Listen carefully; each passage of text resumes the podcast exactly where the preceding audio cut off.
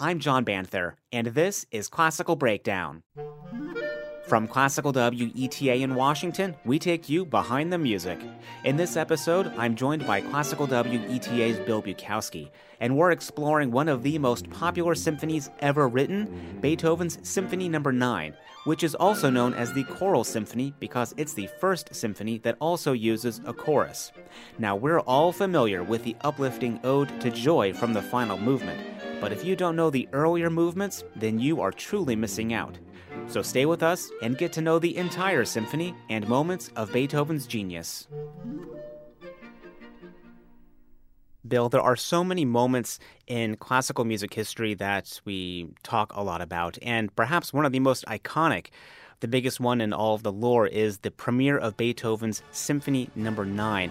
We think of that moment where Beethoven's been on stage, he's been beating along the tempos with the conductor, but the symphony is finished and he doesn't know it. The audience is screaming and applauding, and a soprano, they have to go and turn him around to face the audience as the symphony is over. I thought that was always so very touching and very visual. You can even see it. You can even see her sort of turning around and pointing in the direction of the audience, going, going wild. There's that visual thing that we can all kind of identify with, and just the tragedy of this music came from Beethoven's head, and at the premiere, he basically could not hear it. Yeah, which, uh, given some of the contemporary accounts you read of the performance, might have been a good thing. It was new music to folks back then, and they weren't quite sure how to handle it. New music, very difficult, and we'll be getting into that. And this, as we have said before, this Ode to Joy, Beethoven's Ninth, is a beacon of freedom. It's been, the Ode to Joy has been sung at protests in many different languages against uh, dictatorships. It's been performed at historical moments when we think of the Berlin Wall coming down in celebration. Bernstein um, had a performance and he changed the words, didn't he? Freude, joy, to Freiheit, freedom. Which was entirely appropriate uh, to that particular occasion, too. Also, um, this symphony is very popular in Japan as part of New Year's celebrations performances of Beethoven's Ninth are taken very, very seriously. It's it's a New Year's tradition there, much like the Viennese waltz is to the folks in Vienna. That's true. I didn't know about that actually, and I thought that was pretty fascinating. Like every major orchestra is putting on a series of the Ninth Symphony around New Year's. It's it's very impressive.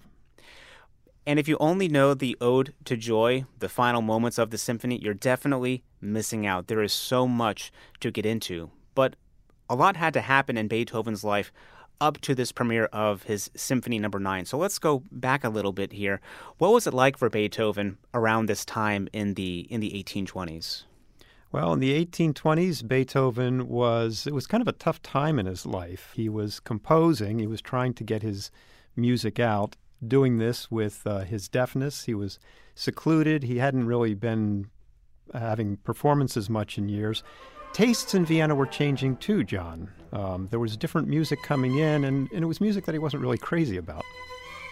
A rise of Italian opera. People were, the audiences were really loving, like Rossini, weren't they? Right. Rossini was was the big thing there, and Beethoven was sort of almost passe, I guess. And maybe he was thinking that he was been pushed aside. He was actually thinking about decamping from Vienna and taking his business elsewhere and that is kind of part of the lore of the Symphony Number no. Nine. In that it wasn't he wasn't looking to have it performed in uh, Vienna. It was originally commissioned by the London Philharmonic Society, and of course Beethoven's health was quite ill. He could not make it to London, and then he even considered premiering it in Berlin. Yeah, and, and here was the thing too that I think is also very touching. Beethoven had a lot of friends and supporters in Vienna and they wanted to keep him there. They knew the best way to keep him there was to make sure that he was comfortable and appreciated. And they wrote this letter, a, a, group of patrons and leaders in the arts in the area. This is a letter that I think would make anyone feel appreciated. I'll just read a couple of bits here and paraphrase. But they wrote this in February of 1824. And it's kind of like half ransom letter, half locker room speech, half a general speech before going into war. There's a lot of elements that play in here, but it starts with to Herr Ludwig van Beethoven, a small group of disciples and lovers of the arts steps forward today from the large circle of respectful admirers surrounding your genius in its second native city to express desires long cherished, to give modest voice to requests long restrained And that's the they actually have a kind of a series of requests here. Much later on, they say, withhold no longer from the public, deny no longer to the suffering sense of greatness the performance of the latest masterpieces from your hand. Because they knew he was writing music. He had his Missa Solemnis performed around this time too, right? That's right. You know, and, and listening to that, it's like, you know, wow, how could you refuse? And they, well, you can't refuse this either. He, they say, We know that in the garden of your glorious and unexcelled symphonies, a new blossom glows. And they also say, Disappoint our expectations no longer. Almost saying, kind of like, Look, we've supported you a lot over these years. You've got something big. It's time to have it done. Right. And let's hear it. And they do mention something that you were kind of talking about, and that he was secluded. And a lot of people in the arts perhaps were feeling regretful that these years have gone by without seeing Beethoven, and they've not actually checked in on him. They said, Should we tell you with what deep regret your seclusion has long been felt? And they say, We need your voice, your music here. And talking about general, they say, Only you can secure victory. They are very passionate in Vienna for the arts, and a couple dozen people signed this. It was presented to Beethoven after a dinner, and apparently he was very, very touched by this. No, who couldn't be touched by that? I mean, they obviously wanted him around and they wanted to hear what he was going to come up with. This is a really great incentive. And just a few months later, in May, May 7th of 1824, that's when he premiered his Symphony Number no. 9. Some composers have written these masterpieces in just days or weeks. You think of some symphonies by Mozart, um, Handel's Messiah. Beethoven he wrote it over a couple of years, but really these themes and ideas were stewing with him for decades. He was a composer that often went back to old melodies, would revise, renew something, and it always seemed kind of um, like hyperbole that he remembered every single melody he had ever thought of. Now, I'm starting to think that he might be tr- right with this assessment. Yeah, that's amazing recall. Now, if we go back to 1808, this might sound familiar. This is his choral fantasy.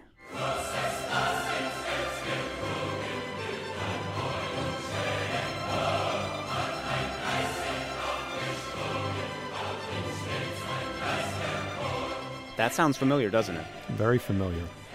I think if you just grabbed random people off the street and played that for them, they might say, "Oh, that sounds like that, you know, Beethoven Symphony Number no. 9." Right, right. But I, it goes back even further. I think if we go back to 1795 now, when Beethoven is what, like 25 years old, he writes this song, and halfway through, we hear this.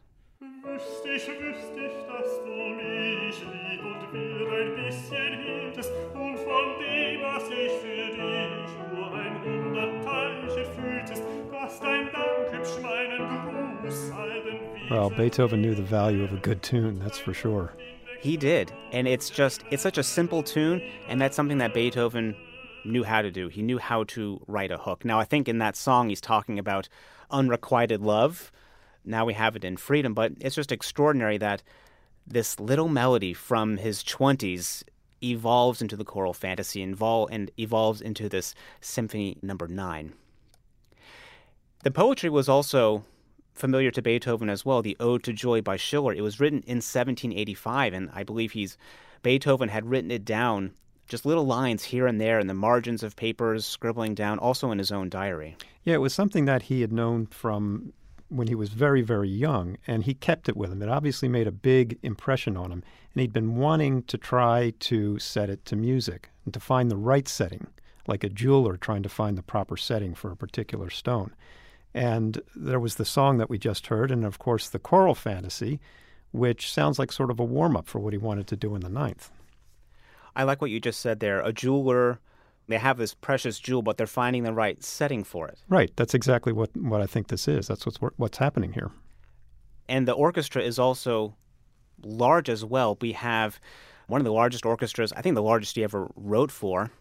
We have instruments that don't even play until the final movement, like piccolo, contrabassoon, some percussion instruments like bass drum, triangle cymbals, even trombones only play in two of the four movements. And of course, we know the chorus and the solo singers, they only appear in the final movement as well. So let's dive right into this music. There's so much more to know about Beethoven's Symphony Number no. 9, but we'll get into that right after this. Classical Breakdown is made possible by Classical WETA. Join us for the music anytime, day or night. To listen live, just go to our website, classicalweta.org, or download our app. It's free in the App Store. Okay, Bill, we have here to dive into the music one of my favorite recordings, one we hear a lot on classical WETA, and that is the Revolutionary and Romantic Orchestra with the Monteverdi Choir, John Eliot Gardiner conducting, and soloists Luba Orgonasova, Anna Sofie von Otter, Anthony Rolfe Johnson, and Gilles Cachemaille. This is a great recording. One reason I love it especially is because there are so many lines, so many inner voices in this symphony that are just pure genius that get lost sometimes in in other recordings. I think this one shows them off quite well. I think you're right. Yeah. And Bill, we have to start right from the beginning. In fact, you and I did a few episodes on what is a symphony. And in those episodes, we talked about the Mannheim crescendo, this idea of an orchestra starting from nothing and then growing to a large point together. And I think the opening here takes that to a new level.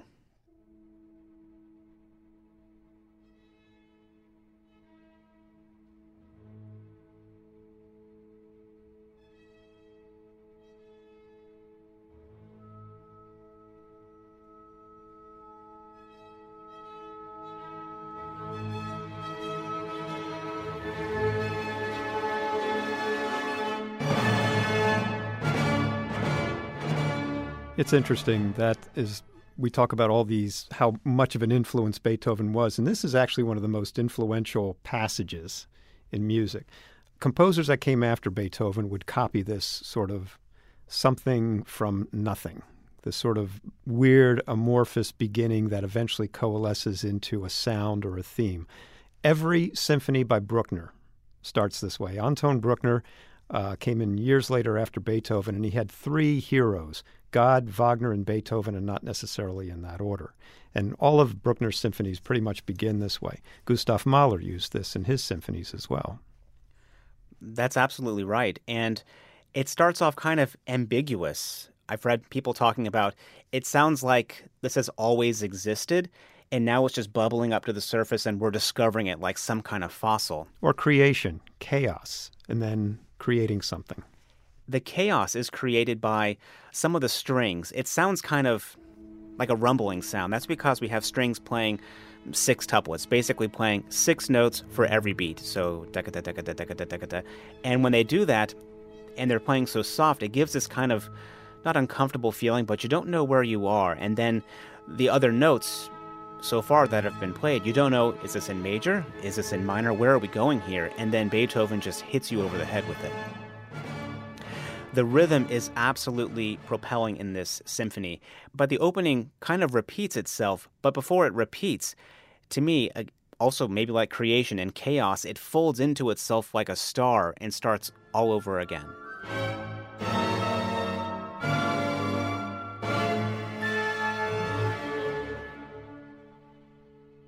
It seems like there's a lot of moments like that in this symphony that we're going to hear where he's doing something, doing something, and then says, you know what, wait, no, we have to go back. Let's do it different. Yeah, and that's fascinating. It's almost like he hasn't quite worked it out yet. And you hear that throughout the symphony. It's almost like he's stopping and saying, wait a minute, let me try it again. Or let me rephrase that, something like that. That's it. Let me rephrase that. Because in this, in this next phrase, actually, for me, I can't get it out of my head. It sounds like Johann Sebastian Bach. There's this moment, maybe because it's in D minor and it's so strong in that key, it reminds me of moments of Johann Sebastian Bach's toccata and fugue in D minor. I'll play this for you. Maybe it'll make sense after we hear it.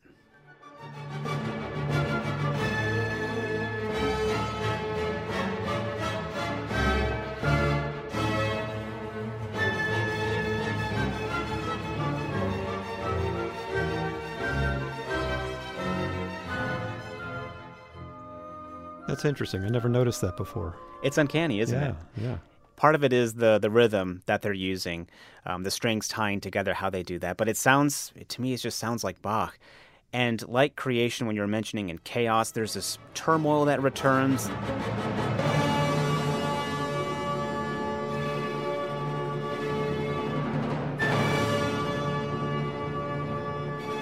Listen for the inner voices because there's moments where in the horns for instance just kind of pops out with this happy sound and then it's it's washed away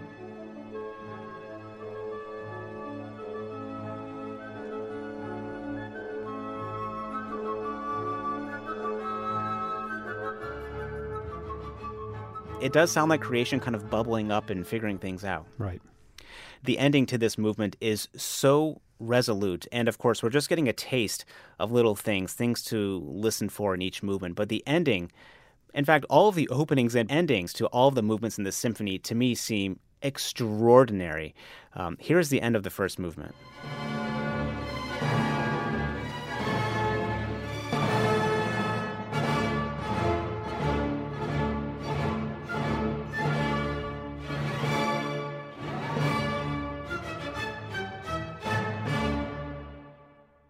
It is so resolute. It's so strong that it could almost be the end of a, an entire piece. Right, right. But at the same time, you're wondering where is this taking us?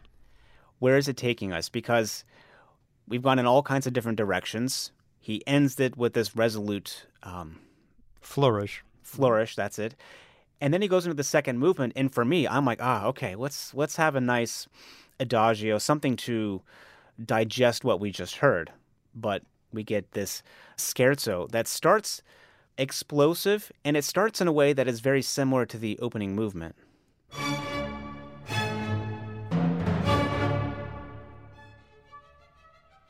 It's interesting. Uh, you mentioned scherzo, and we need a slow movement. This is fascinating because this usually after a movement like the first, you want something that's you know a, a bit of a relief or something. And a scherzo usually is like a relief after a contemplative passage but not here. Putting it here after a very unsettled first movement that offers no relief, this actually heightens the tension. Once more, Beethoven is upsetting the musical apple cart. Yeah, he does that a lot in this movement. And when I'm talking about, it's kind of like the opening to the first movement. It's the opposite in terms of just the volume. It's so loud and bombastic. But the first notes, we don't know if we're major or minor yet. We just have this D and then an A, and then in between, it's the timpani coming in with this F that makes it minor, and it's just, um, it's in your face. Now, one thing that he's also doing in this movement that is going against the norm, and that is the rhythm. We have in the music, we, he actually writes some things in. He writes ritmo di tre battute and ritmo di quattro battute. So we get a little technical here, but the scherzo was in three. It's very fast, you know, one, two, three, one, two, three. But we can group those measures into larger groups. So it's like one, two, three, one, two, three, one, two, three. But we can also do it in four. One, two, three, four. One, two, three, four. It's just little things like that that just kind of throw you off. And then he puts both of these things together for a very, very intense kind of sound.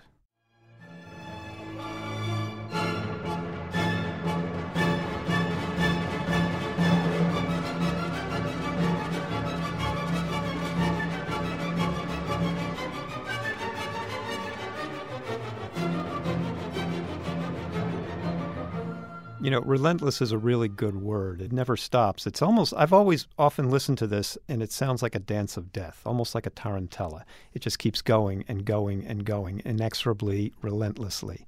Just keeps going. That's, that's the impression that I've always had from this movement. I hear that too. And you mentioned before about the premiere, the performance. People loved it, but the playing wasn't so great. We hear that. That is very, very difficult. The parts are difficult by themselves. This symphony is very hard to put together, especially the first time. Today it's it's standard. We've all played it so many times, we know it. But back then this was brand new and trying to fit all that stuff we just heard, have it all fit together was an extraordinary challenge. It's another too example of just how there's no performance of this work that could ever be ordinary. No. You've got to be on your toes. And they're all different. If you think, oh, I don't like this movement, it's not for me, listen to a different recording, it may change for you completely. The ending to this one is also just absolutely fantastic.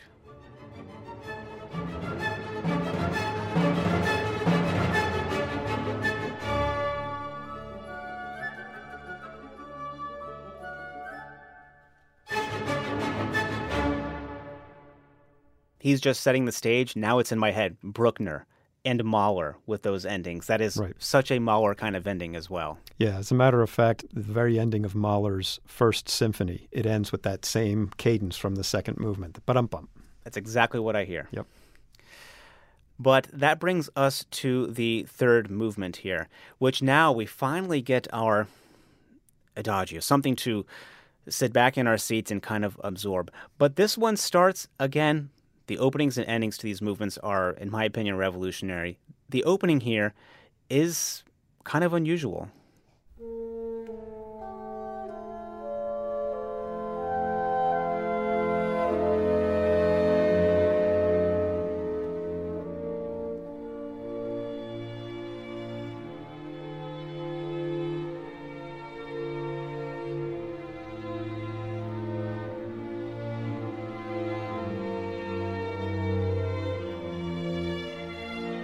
What's a little unusual about it is, like so many of the things that are unusual, that is the the rhythm in this part.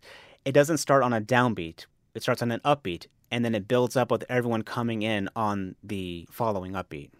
The other thing, too, that's interesting about this movement, um, even just with the sound, considering the two movements that preceded it and the turmoil and um, the relentless forward motion, and then all of a sudden it's like everything stops. And it's almost like stop, rest, sit down, lie down, take a nap. You know, if you're not really paying that much attention, you can almost miss this movement. And that's a real shame, too, because it's extraordinarily beautiful. It feels like time is just suspended. Right. and it takes I mean, time literally kind of being suspended. Like the big theme comes in, but it is not for a little bit, almost two minutes later, when this extraordinary theme comes in. it takes its time getting there which is like i said if you if you do sack out for a little bit you're going to miss it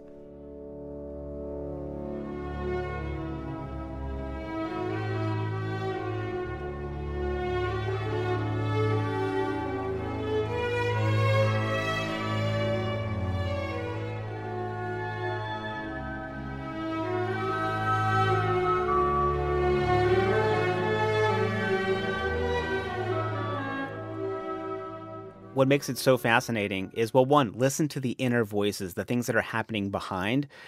They make the whole thing happen. But this little melody, it's it's beautiful, but it feels like it's moving forward. It's kind of walking forward.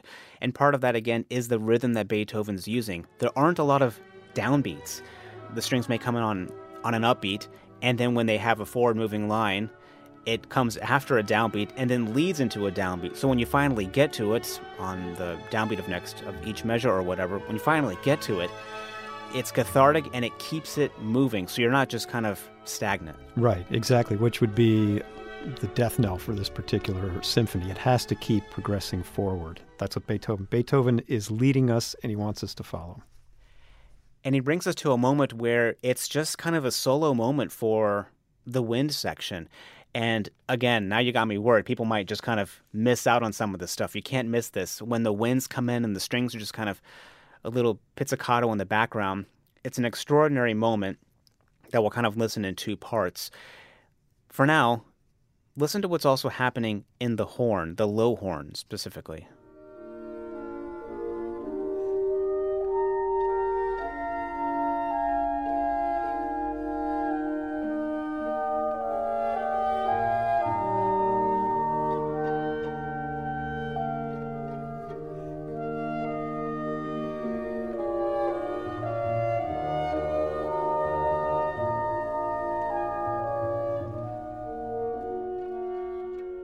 It's all beautiful, but that low horn part, it is very difficult. We talk about virtuosic playing and we often think, oh, that's high, loud, and fast. Right. But for some instruments, like playing low horn, that's virtuosic, playing that steady. And when it goes down to that low note, it changes the color of everything and it's the whole support system. right right He has a solo for the fourth horn player here, and this one this one sounds different depending on the recording you're listening to. This recording, they're using the natural horn, so there are no valves. We've talked about this before. They have to use their hand in the bell to manipulate the air coming out to um, get some of the notes out that don't exist naturally on the instrument, and of course they're they're using their lips. But It's one of the great moments of, for the horn in all of Beethoven's music.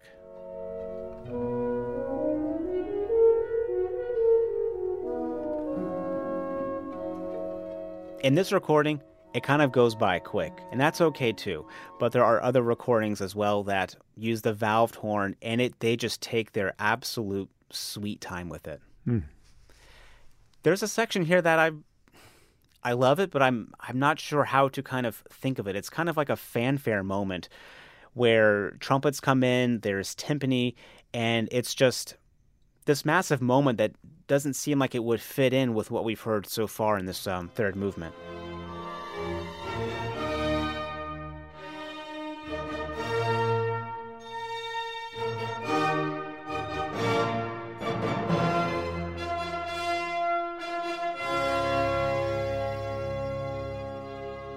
This is an important sound, an important passage, because you need to remember this because it's going to figure in later on. Some people say that, oh, it's Beethoven made a mistake, which. Really? Okay, yeah. They say, oh, it should actually be suddenly much faster. It's a fanfare, it should be much faster. And some say, oh, you need to add the timpani to all of it. That Beethoven wasn't able at the time to write what he wanted. So today we should kind of fill in the blanks. Now, we do that a lot in music, filling in where composers weren't able to do something. But here with Beethoven, I'm not sure that really flies because if we think about his Symphony number 5, that moment where the bassoon takes over for the horn because the horn could not play that part. Basically what I'm saying here is there was opportunity here for Beethoven to do all those things. He could have added more timpani. Timpani could also change their tuning at this time. All of those things could have already happened, I think, in Beethoven's time. So today to change it, I'm just not so sure. Well, I think the other thing you have to do too is think back on the music that we've heard thus far in this symphony. Beethoven taking all this material and sort of laying it out and spreading it out and then creating some order out of this chaos and trying to find a way to take all this disparate material and make it come together and coalesce into this symphony where he wants to take us. And in this softer passage, this slow movement, he's doing the same thing, but at a different pace. I like that. And the ending is, again, I love the endings here. I know I've said that a couple of times, but it's absolutely beautiful. And he does something that I think some composers would kind of miss out on. It's so small, but I think it's just, it adds to the moment.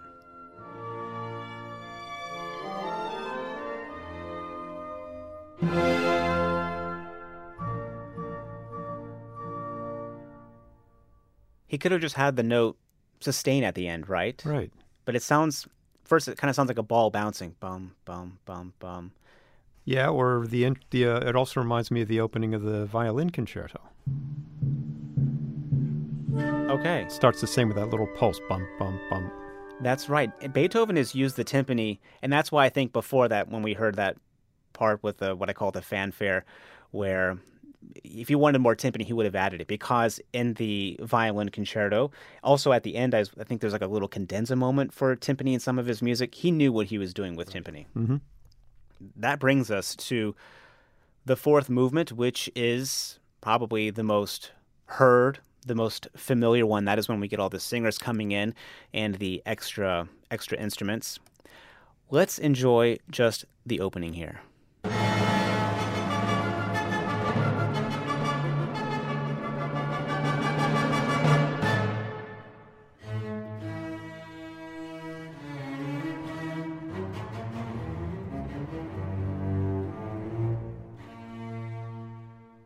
See, that's shocking. After that dreamlike movement that we just heard comes this great sort of roar or blast or raspberry from, you know, bringing us right back to where we were in the opening of this symphony. It's like he's grabbing us by the lapels and saying, hold it. It's one of those moments, if you don't know what's about to happen, you might jump out of your seat. Right. And I think this movement has a lot of operatic qualities to it and it's funny because Beethoven wasn't a big opera composer, right? He wrote one, like what, one and a half operas, really. And there's so many moments in here that are just, to me, operatic, starting right from the beginning, where we have that explosive opening, and then the low strings, like a recitative. It's a solo moment for them to do with the tempo and direction as they please. Yeah, it's a sense of drama too. And Beethoven, of course, in all of his works has a sense of drama. And I'm sure it was super dramatic in that rehearsal because when we say it was difficult to put together, that passage right there is one reason. When all of a sudden the rhythm is kind of not so strict and you're free to do what you want, but you're doing it as a section, everyone has to agree on where each note is going to happen. Especially since that opening note sounds like a mistake. You Right. know, it's it's kind of slurred a little bit. And we get a moment where, of course, in this last movement, he's starting to bring in themes that we've already heard before. And we get a moment where it sounds like the very opening of the symphony is popping back in.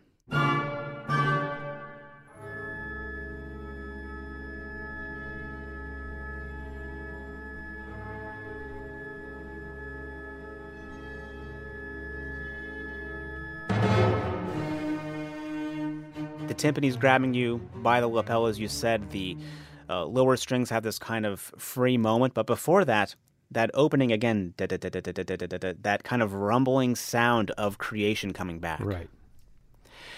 We have, and one reason why I think this is also kind of operatic, it's like a conversation, a battle between winds and strings.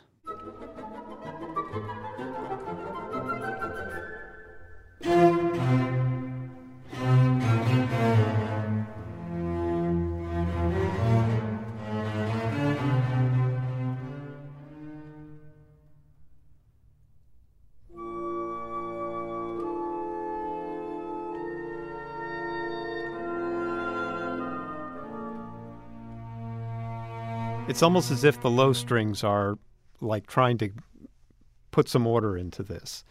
The music sort of is going back to the previous movements that we heard, but the low strings are sort of stopping things and interjecting. But we don't know what yet. We don't know what. And all so far in the symphony, we've heard rhythm, driving things forward, even in the slow movement. And here he's put everything to a stop. And the, as you said, the lower strings are trying to create some order. And then I think the lower strings, they find some order.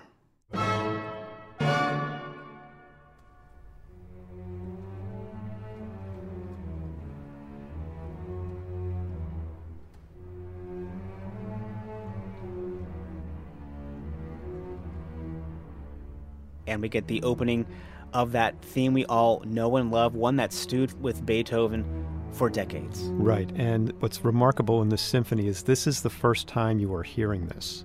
This doesn't sound like anything that came before. Before this happens, we're hearing snatches of the previous movements. But this time he introduces a theme, a completely new one, from right out of the blue. And he does it so soft. When you see this in concert, it is such a soft moment. You have to, it makes you lean into the stage. Then the upper strings join in, and we're going to listen to that now. And like I've kind of been saying, listen for the inner voices, especially here, the bassoons.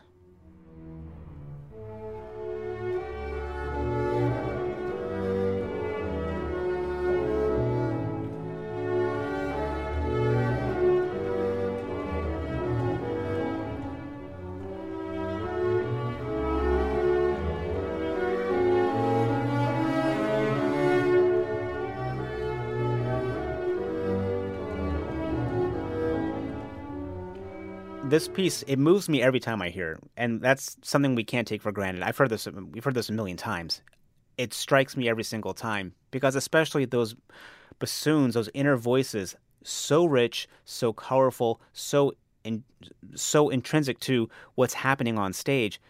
Beethoven could not hear this. Of mm. course, although he was deaf, he could hear the music, he could hear the what he wanted in his head, but that is very, very complicated. That is not something that's not it's so complicated it's hard to believe that beethoven was just able to put this together like that. I'm almost at a loss for words. Good music will do that to you, and this is a perfect example. and then he's slowly building this up and we have the full orchestra joining in for this theme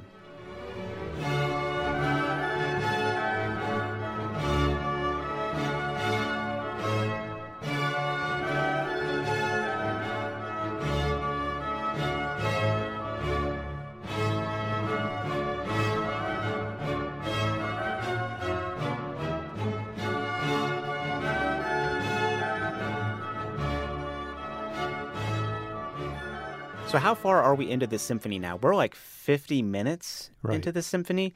And just imagine at this point, there was no symphony with a chorus in it. That was not a thing. Right. And you're sitting there in the hall. It's been 50, 45, 50 minutes, and no one has moved from their chairs, you know, the soloist and, and the chorus. They're all still sitting there. I imagine people are wondering, well, what are they doing? Are they going to sing? Well, and yes, and you're and you're hearing this this beautiful tune, this unforgettable tune that's coming in for the first time, uh, bringing some light into the darkness that we've been listening to for the last 50 minutes. And what's also something to think about is staging was slightly different back then. The orchestra was a little bit smaller, but the chorus today, when you go hear this, the chorus is behind the orchestra and the soloists are out in front. At this time, the chorus was actually in front of the orchestra as well with the solo singers. So they are right there at the front of the stage or at the front of right where the concert hall is there. And this brings us to now, of course, the moment where voices enter. And it all starts with a baritone singer standing up and saying, Oh, friends, not these sounds. Let us instead strike up more pleasing and more joyful ones. That is the start to the. Um, the text, the lyrics, but that is something Beethoven wrote. He added that in. You know, and it's also interesting too that it's the low voice that interrupts the proceedings and has something to say, like the low strings that we heard earlier. Right, it fits right along Yep. inside that. But it's now that you say that, it's like, well, it's such a beautiful, delicate melody. Maybe you'd think a high soprano would come in, but no, it it is this low voice. So before we go further, let's hear the words of this poem because I think for a lot of us, it kind of gets lost. It's sung in German, but the text here is extraordinary, and we'll hear it now as read by Nicole Lacroix. Oh, friends, not these sounds. Let us instead strike up more pleasing and more joyful ones. Joy, beautiful spark of divinity, daughter from Elysium, we enter burning with fervor, heavenly being, your sanctuary. Your magic brings together what custom has sternly divided. All men shall become brothers, wherever your gentle wings hover. Whoever has been lucky enough to become a friend to a friend. Whoever has found a beloved wife, let him join our songs of praise. Yes, and anyone who can call one soul his own on this earth. Any who cannot, let them slink away from this gathering in tears. Every creature drinks in joy at nature's breast. Good and evil alike follow her trail of roses. She gives us kisses and wine, a true friend, even in death. Even the worm was given desire, and the cherub stands before God. Gladly, just as his sons hurtle through the glorious universe, so you, brothers, should run your course joyfully, like a conquering hero. Be embraced, you millions. This kiss is for the whole world. Brothers, above the canopy of stars must dwell a loving Father. Do you bow down before him, you millions? Do you sense your Creator, O world? Seek him above the canopy of stars. He must dwell beyond the stars. And I'll be honest with you, Bill, I'm not so familiar with the text either. Right. I don't know that it, that uh, many people are. Is anybody still reading Schiller's poetry now in the 21st century? I don't know. Maybe reading it for, you know, studies and, and things like that. But the text is extraordinary. You can see why Beethoven loved it, why it was with him for most of his life since he was writing it down in his 20s. So let's go ahead and hear where this all happens.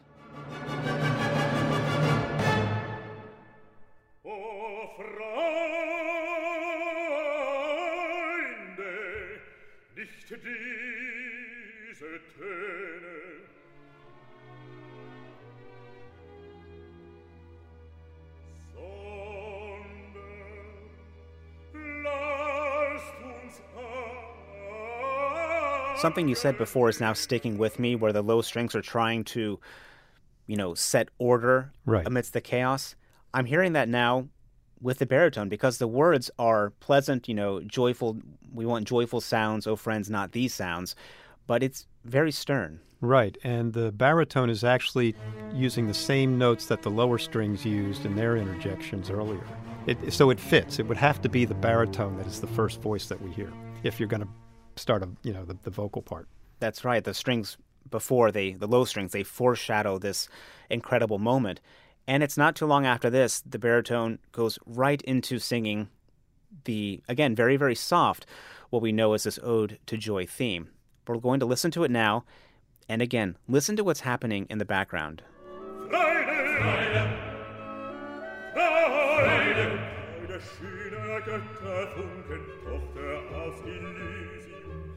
Wir betreten feuertrunken, himmlisch schön ein Heiligtum. Meine Zauber binden wieder, fast die Mode streng getrennt. Alle Menschen werden Brüder, du dein sanfter Flügel weih. I just love that oboe solo. Yeah, it's beautiful. There's so many moments in the symphony you just kind of wonder why where did this sound come from? Or it's just it sounds like he almost threw everything into this like um, everything but the kitchen sink. We get this massive dissonant chord. Again i just love how i'm just unbelievably impressed uh, for beethoven and his being able to hear all of this in his head not using a keyboard to you know really make sure oh yeah this is exactly what i want this huge dissonant chord and then a moment where the contrabassoon comes in, just kind of tooting out some low notes, and then we get this very colorful march.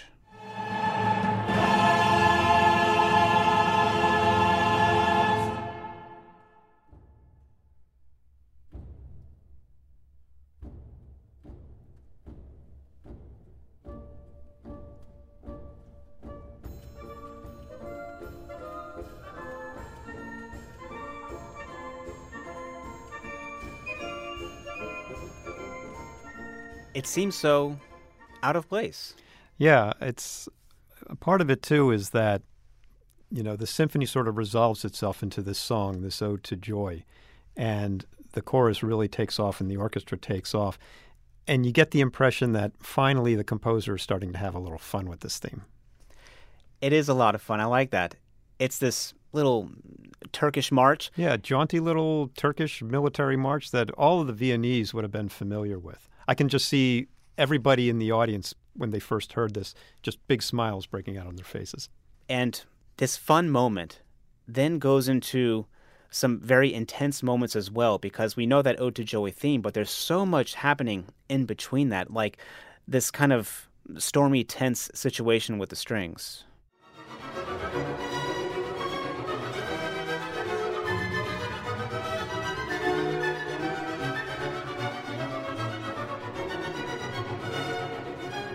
It's almost like Beethoven with this um, brotherhood and with freedom, but he's also telling us look, life is full of other experiences. Sometimes that's pain, as we've heard in this symphony so far, with, with chaos and with tension and with sadness, that life is well rounded. There's all kinds of experiences that you have to get through. Right, and he's reminding us by bringing back that triple meter from the scherzo.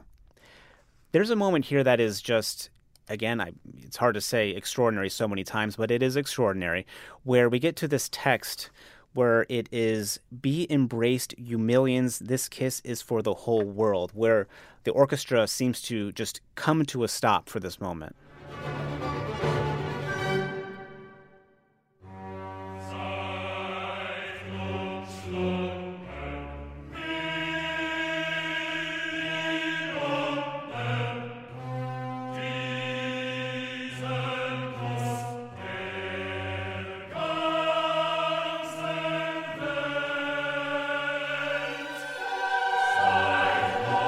this is a moment where now I'm listening to this and it sounds like this is kind of the first time where it sounds like sacred music. Right. Like it's meant for the the church where he's saying be embraced this is for the entire world, you know, above the canopy of stars must dwell a loving father. He's thinking of something larger than himself. And he's gone beyond his own time in essence and he's speaking to the future. Oh, I like that because he is speaking to the future, and it's a moment that cannot be rushed by with that triple meter being propelled forth. It No. needs this time where it just is within itself. again with these sustained chords that Beethoven used. Sometimes they're dissonant, sometimes they're not. They're very suspenseful. This one, this sustained chord, leads us into the final section, and it sounds quite dreamy.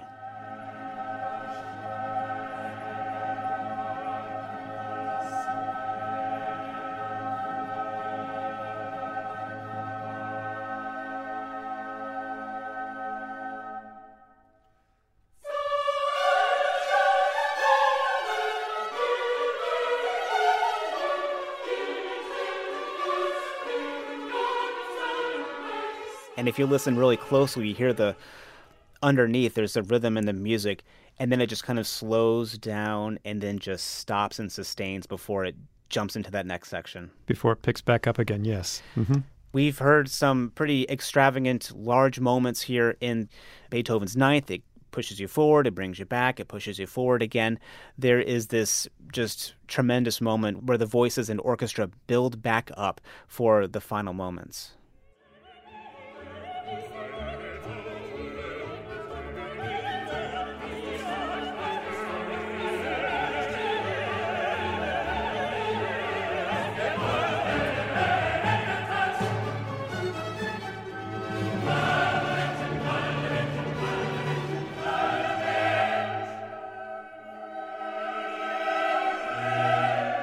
I think we don't appreciate enough that we're now over like an hour into the symphony, right? And we've you're never bored. Things are always moving forward. Even when he pulls the tempo back, there's always this forward motion, and that is so extraordinarily hard, and especially over this long amount of time. To sustain that over that time and have nobody get fidgety is just remarkable. It's a remarkable accomplishment.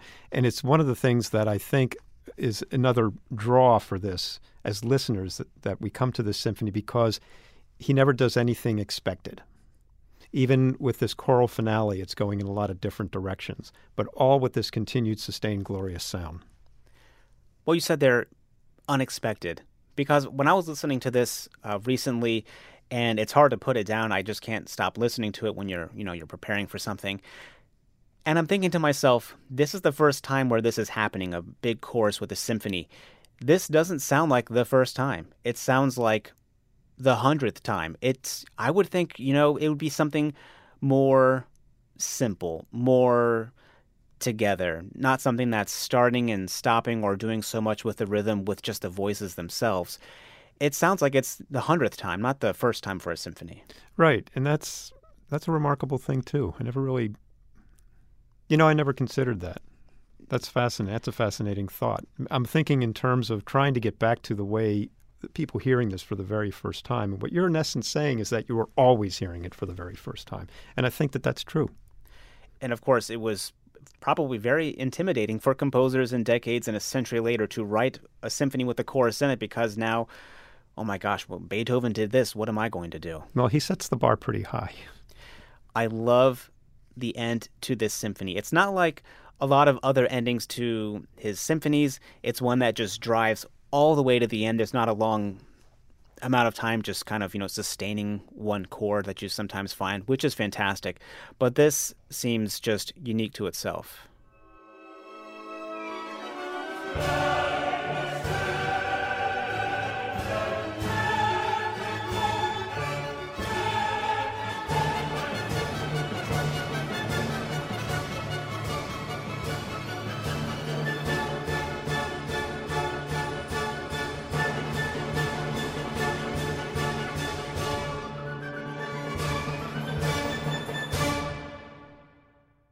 It's hard to hear that and then not hear an applause afterwards. Right.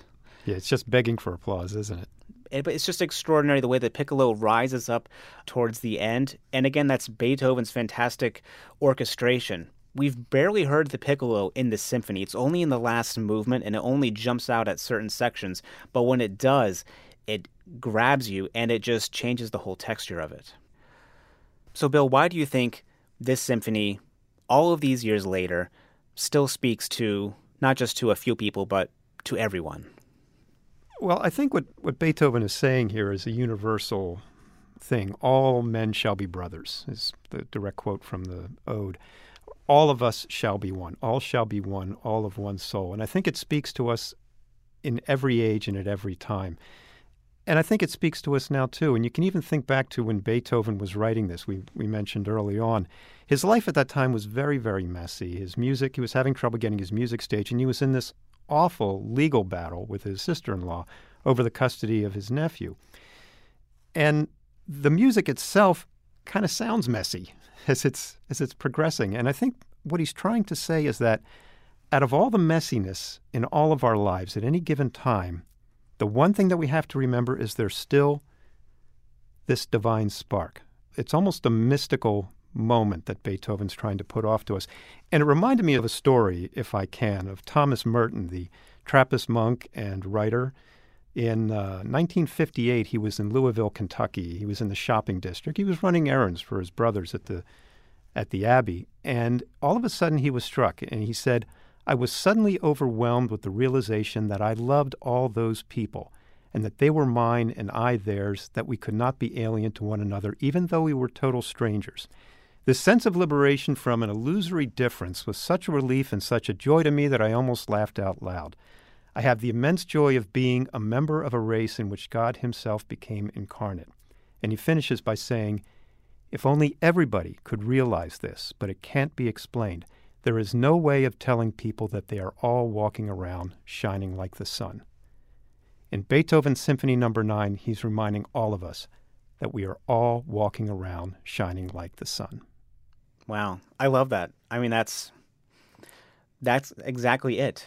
I'm one who thinks about the terrifying scale of the observable universe in space, and to think that we are just on this little rock flying around this, you know, star and that this music was created that you know we're just these little rock these little people on here but we sh- we're all together we're all one and that story just outlines it perfectly Right. You know, in, in all of this wide, vast universe, there's one of each of us, and all of us have that spark of the divine.